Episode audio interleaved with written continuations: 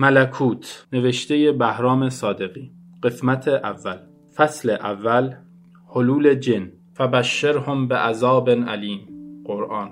در ساعت یازده شب چهارشنبه آن هفته جن در آقای مودت حلول کرد. میزان تعجب آقای مودت را پس از بروز این سانحه با علم به اینکه چهره او به طور طبیعی همیشه متعجب و خوشحال است هر کس می تواند تخمین بزند. آقای مودت و سه نفر از دوستانش در آن شب فرحبخش محتابی بساط خود را بر سبزه باغی چیده بودند. ماه بدر تمام بود و آنچنان به همه چیز رنگ و روی شاعرانه می‌داد و سایه های وهمانگیز به وجود می آورد و در آب جوی برق می انداخت که گویی ابدیت در حال تکوین بود. در فضا خنکی و لطافت و جوهر نامرئی نور موج می‌زد و از آن دور دور زمزمه های ناشناخته ای در هوا پراکنده می‌شد و مثل مه بر زمین می نشست یکی از دوستان آقای مودت که جوانتر از همه بود و همیشه کارهای عملی را به عهده می گرفت و می‌خواست تا سرحد امکان مفید و موثر باشد پیشنهاد کرد که هرچه زودتر آقای مودت را به شهر برسانند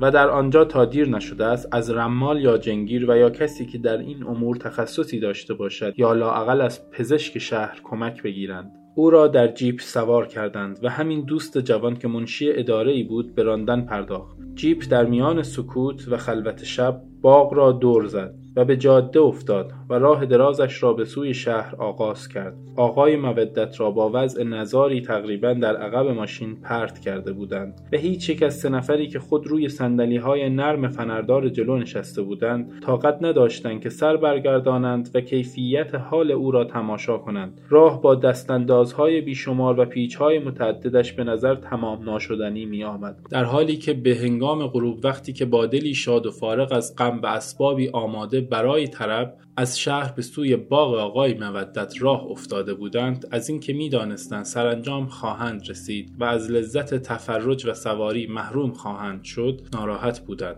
اکنون هر ستن در سکوت کامل خیره به جاده می نگریستند و بازی محتاب را در پستی و بلندی ها و نیز سایه های تند و زودگذر بوته های خار و پشته های سنگ و تپه های خاک و زمزمه غافلگیر کننده حیوانات شبخیز را به حساب عوامل مابعد و طبیعی و آن جهانی میگذاشتند. در شهر رسیدند و منشی جوان های جلو را روشن کرد. از های خوابالود که مالامال جلوه های غریبانه ای بود که تنها آخر شب در شهرستان های دور افتاده ممکن است پدیدار شود گذشتند. یکی از سه نفر که بی اندازه چاق بود و چشمهایش به همین علت در میان صورت گرد و فربش پوشیده میماند گفت خیلی خوب این هم شهر نصف شب خودمان را آواره کردیم و آمدیم حالا می‌خوام بدونم دنبال چه کسی میگردید. فکر می‌کنید نتیجه ای داشته باشد؟ جوابش را دوست دیگری داد که میان او و راننده نشسته بود. معلوم است دنبال جنگیر میگردیم. مرد چاق با صدای کلفت نکرهش تقریبا فریاد زد. آخرین روزها از این جور آدمها پیدا نمی‌شود. شاید اگر تا صبح صبر کنیم بعد سر فرصت در محله های قدیمی سراغ بگیریم به مقصود برسیم. حالا غیر از اینکه خودمان را خسته بکنیم نتیجه ای نخواهیم گرفت. راننده گفت این کار خیلی فوری است. می‌بینید که نمی‌توانیم صبر کنیم. تازه آمدیم و خسته شدیم. چه اهمیت می‌تواند داشته باشد؟ البته شاید برای شما که همیشه به فکر خودتان هستید زیاد مهم نباشد ولی ما نمی‌توانیم او را همینطور رها کنیم. خندهدار است. شما به همین زودی از میدان رفاقت در رفتید. ماشین را کنار خیابانی نگاه داشتند تا بتوانند تصمیم بگیرند. مرد چاق جواب داد در رفتم یا در نرفتم به کسی مربوط نیست. حالا که چاره ای نداریم ببریمش دکتر. صدایش تنین تبلی را داشت که در دوردست به آن بکوبند. دوست دیگر گفت این بهتر از هیچ است اما باید زودتر رفت چون تنها طبیبی که شبها تا صبح کار می کند دکتر حاتم است و او هم بعد از ساعت یک می خوابد و دیگر مریض قبول نمی کند جیپ تکان خورد و به راه افتاد. راننده پرسید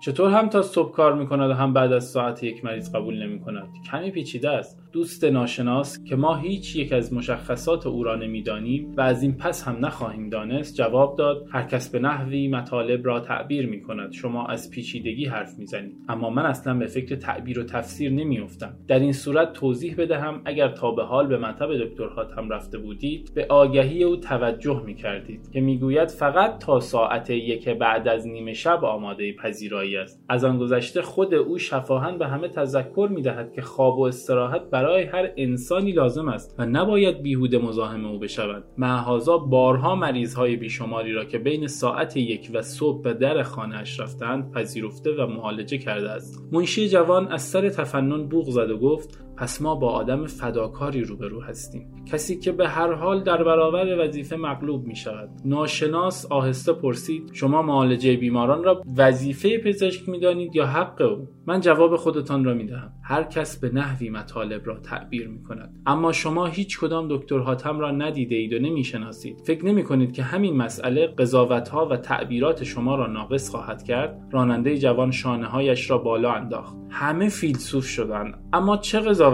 ما که نمی‌خواهیم او را محاکمه کنیم یا دخترمان را وقتش در بیاوریم. اگر بتواند رفیقمان را از این مخمسه کذایی نجات بدهد کارها تمام است. برای اینکه هر کس در این میان به وظیفه خود عمل کرده است. ناشناس گفت ولی من چیزهای دیگری احساس می‌کنم. مثل اینکه امشب چیزی می‌خواهد اتفاق بیفتد. حوادثی می‌خواهد رخ بدهد که از دایره وظیفه خود و حق و معالجه و این بدبختی تازه که برای مودت پیش آمد کرده بیرون است. مرد چاق با صدای بلند خندید و با بیتابی گفت خیلی خوب خیلی خوب. امشب شب عجایب است. اگر عرق نخورده بودی می‌گفتم علم غیب پیدا کرده ای پس حالا که اینطور مثل بلبل شیرین زبانی می‌کنی آینده مرا پیشگویی کن. بیا اینم کف دستم. ناشناس به نرمی کف دست گرد و سنگین مرد چاق را در دست گرفت و سر پایین آورد و در تاریک و روشن به خطوط فراوان و عمیق آن خیره شد. سکته می‌کنی. منشی جوان بی اراده پایش را روی ترمز گذاشت و باز برداشت. همه به بالا جستند. مرد چاق خنده خود را فرو خورد و دستش را از دست دوستش بیرون کشید. صد بار گفتم که از این شوخی ها بدم میاد.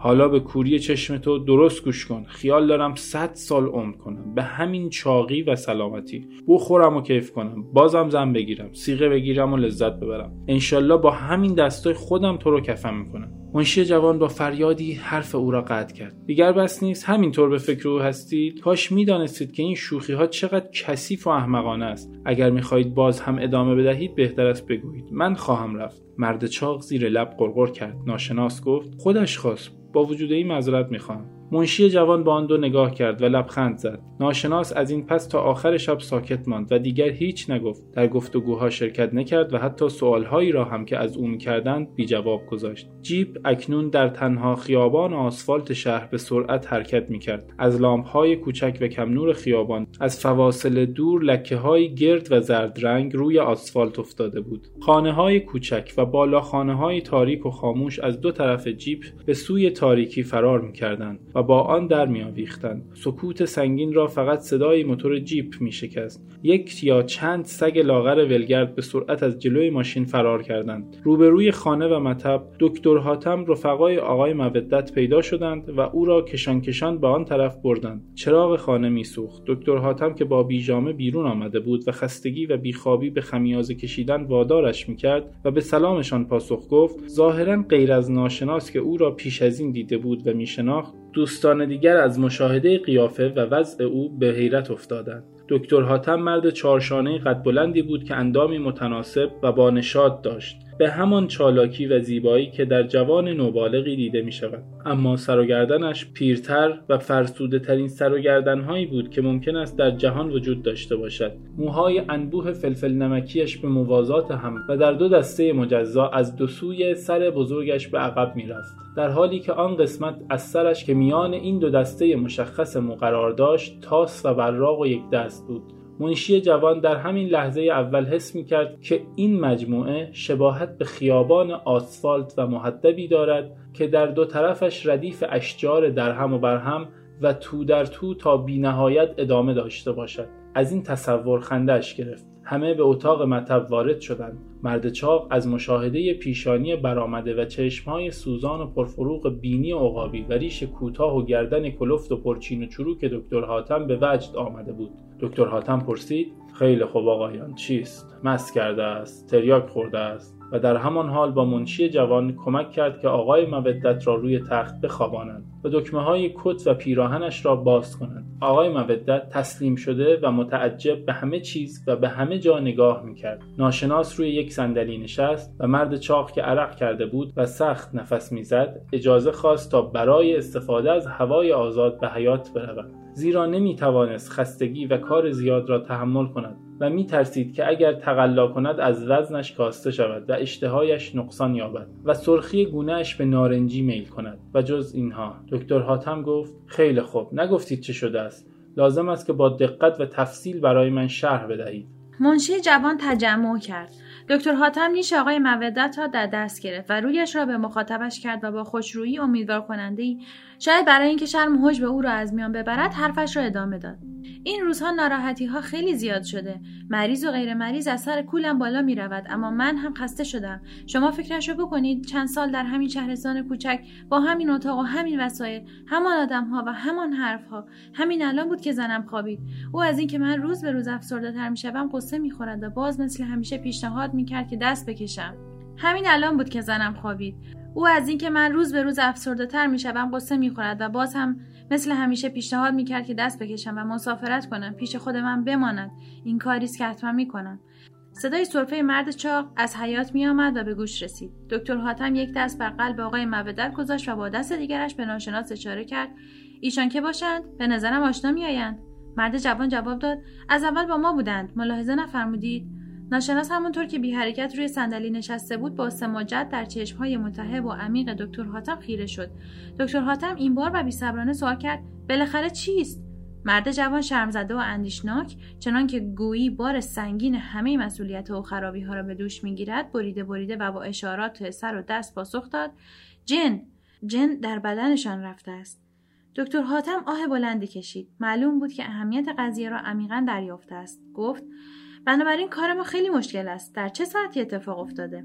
تقریبا یک ساعت پیش. دکتر حاتم ریش خود را خاراند. در گرمای اتاق به نظر مرد جوان آمد که در برجستگی طرفین پیشانی دکتر هر دم بزرگتر می شود ببینید من مدت هاست از این قبلی کارها نداشتم اما به خاطر شما که راه درازی آمده اید و بیشتر برای خود بیمار و همچنین از نظر وظیفه ای که احساس می کنم هر کار از دستم برایت انجام خواهم داد. ولی قول نمی دهم که نتیجه حتما رضایت بخش باشد. آیا خطری دارد؟ ما می خواهیم روز به سراغ جنگیرها برویم. فکر نمی کنم اما از کجا گیرشان می آورید آنها نسلشان برافتاده است. خیلی خوب حالا چیکار خواهید کرد؟ کمی تماشایی است. من اول باید در این قفسه های کهنه به دنبال یک لوله بگردم. لوله درازی است که در معده فرو می‌برند. مدت هاست که از آن بیخبر ماندم. آیا مطمئنید که او به معدهاش رفته است؟ تقریبا این چیزها را طب جدید کراترانژه یا برایتان ترجمه کنم جسم خارجی مینامد. کراترانژه وقتی به بزرگی یک جن باشد مسلما جایی بهتر از محیط فراخ معده نخواهد جست. آیا لازم است که رفیقمان را از حیات صدا بزنم؟ کاری که احتیاج به زور داشته باشد ندارید؟ بیفایده است. او اینجا بیهوده عرق خواهد ریخت. وانگهی این کار به ملایمت و احتیاط بیش از هر چیز محتاج است. دکتر حاتم از درون جعبه چوبی گردالود که در میان انبوه شیشه های خالی و نیمه پر دوا و پنزهای زنگ زده و سرنگ های شکسته گم شده بود لاستیکی دراز بیرون کشید. لوله مثل مار کوتاه و بلند می‌شد و به اطراف میپیچید.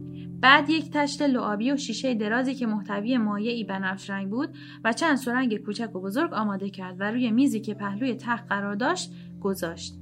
آقای مودت با تکمه های باز در حالی که موهای وز کرده سینهش بیرون زده بود وحشت زده و حیران او را میپایید.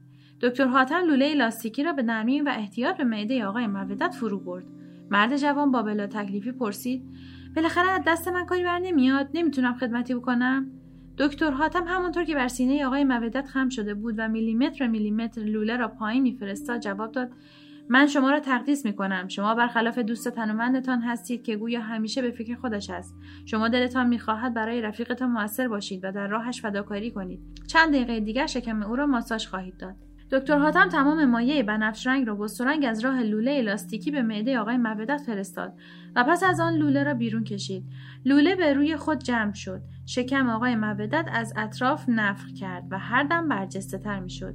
دکتر حاتم گفت حالا نوبت شماست. منشی جوان با خوشحالی دست به کار شد. با دستهای ورزیدش که دکتر حاتم را به شک و تعجب انداخت. شکم آقای مودت را از بالا به پایین و از پایین به بالا و از اطراف مرکز ماساژ می‌داد. دکتر حاتم گفت این کار باید یک رب تا 20 دقیقه ادامه پیدا کند. تازه برای شما که به فوت و فنش آشنایید و الا بیش از این طول می‌کشید. قبلا جایی بوده اید؟ نه هیچ جا. من خیلی از کارها را اگر نخندید به طور مادرزاد می‌دانم. خنداور نیست. من سالها پیش دستیاری داشتم که بدون تمرین و تعلیم قبلی همه چیز می‌دانست. شاید چهل سال پیش. افسوس که خیلی زود مرد. شما چند سال دارید؟ خیلی زیاد. بهتر است بگویم معلوم نیست. اما معذرت می‌خوام. اجازه می‌دید فضولی کنم؟ آه می‌دانم. چرا من را کشته باشم؟ فکر می‌کنید نمی‌دانم مردم پشت سرم چه می‌گویند؟ اینها سزای خدمت است که به آنها می‌کنم. اما یک کاش به همینجا ختم می‌شد. شایعات دیگری حتی در آبادی های اطراف و شهرستان دور و نزدیک دیگر رواج دارد. می‌گویند شما هر سال شاگرد تازه استخدام می‌کنید و چندی بعد او را می‌کشید و مزهکتر از همه از آنها صابون می‌سازید. بله اما چه کسی باور می‌کند؟ من قاتل نیستم. قبل از هر چیز طبیبم و حتی اگر روزی به این کار مایل بشوم وجدان پزشکیم اجازه نمی‌دهد. این شاگردها هر سال با پای خودشان میآیند و به زور خودشان را به من تحمیل می‌کنند. اغلب از دهات اطراف یا محلات دور شهر آمدند. فقیر و بیچارند و تصور کار راحت و مزد فراوان چشمهایشان را کور و خیره کرده. من نمی‌توانم مخالفت کنم زیرا دست تنها هستم. ولی آنها پس از مدتی کار زیاد و خسته کننده میکروب های گوناگونی که در محیط خانه من پراکندند و من خود به آنها عادت کردم بی ها و ناتوانی های قبلی و روبرو شدن با این واقعیت که پول زیادی به دست نمیآید آنها را از پا در میآورد. چه باید کرد؟ و درباره صابون. من صابون خود را از پایتخت تهیه می کنم یک جا و ارزان. آیا بهتر نیست شما خودتان تنها کار کنید؟ در این صورت دهان مردم را هم بسته اید مگر شما توانستید تنها به معالجه رفیقتان بپردازید؟ از این گذشته مردم هیچ وقت ساکت نخواهند شد زیرا دست دیگران در کار است. آن چند طبیب جوانی که تازه به این شهرستان آمدند و جویای پول و نامند از کسرت بیماران من و همچنین از نیروی فراوان و شور و شوقم حسرت می‌خورند. خودشان در روز بیش از یکی دو مریض ندارند. اینها را به خوبی می‌دانم. هرچند تا کنون با شما آشنا نبودم. اما دلم می‌خواهد با من خودمانیتر صحبت کنید. طوری حرف می‌زنید که انگار از شهر دیگری هستم. نه درد دل می‌کنم. برای من از شهرهای دیگر حتی از شهرهای دور هم مهمان مریض می‌رسد. آنها را بیشتر دوست میدارم. چون راه درازی پیمودند. همکنون در بالاخانه من مردی خوابیده است که احتیاج به یک عمل جراحی دارد. یعنی خودش چنین احتیاجی را احساس می‌کند. اسمش میم لام است. اما اینکه از کجا آمده مجاز نیستم بگویم. اینجا وسایل جراحیتان کامل است یا مجبورید احتیاط کنید؟ احتیاط می‌کنم. او مرد بسیار متمولی است. با اتومبیلش آمده است. من به شوفر او که در این حال پیشکار و پیشخدمت او نیز هست جایی در سردابخانه دادم. اربابش گویی ارزش پول را نمی‌داند یا گنجی زیر سر دارد. بی حساب خرج می‌کند. اما من از او پولی نخواهم گرفت. حتی بابت کرایه اتاق و خورد و خوراکش. می‌دانید او به میل خودش می‌خواهد یکی از اعضای بدنش را قطع کنم های منشی جوان بر روی شکم آقای مودت بی حرکت ماند. آیا شما این کار را خواهید کرد؟ چاره چیست؟ اگر من نکنم به دیگری مراجعه می کند و هیچکس جز من این گونه عملها را به خوبی انجام نمی دهد. این نکته را هر دو خوب می‌دانیم. زیرا این میملام دیوانه است. نه دیوانه نیست. یا لاقل حالا دیوانه نیست. او مرد بازوقی است. سواد دارد. خاطرات می نویسد کتاب می و گاهی هم مرا مجاب می کند منشی جوان باز به کارش مشغول شد. دکتر حاتم گفت زیرا شما که نگذاشید حرفم را تمام کنم. گمان نکنید او تازه کار است و راه را از شاه نمی‌شناسد. در این کار سابقه فراوانی دارد و از دیگران سرخورده است. عملهای پزشکان دیگر برایش با درد و ناراحتی های بعدی توام بوده است. این است که به سراغ من آمده است. او اکنون می‌خواهد آخرین عضو ممکنش را قطع کند. منشی جوان آشکارا لرزید. دیگر بیش از یک دست برایش باقی نمانده است. چهل سال است که خودش را جراحی می کند شاید بنیه بسیار قوی و اراده عجیب و زندگی آسوده بی سرش به این مقصود کمک می کند در این سالهای دراز یکی یکی انگوش ها و مفصل های دست و پا و غضروف های گوش و بینیش را هر دو سه سال یک بار بریده است. اکنون او است و دست راستش. می شود او را دید؟ نه نه این حرف را نزنید. گمان نکنید که خانه من باغ وحش است. معذرت می‌خواهم. پس در این مدت پول زیادی خرج کرده است؟ با جستجوی عبارت صوفی underline کاپل ما را در اینستاگرام دنبال کنید.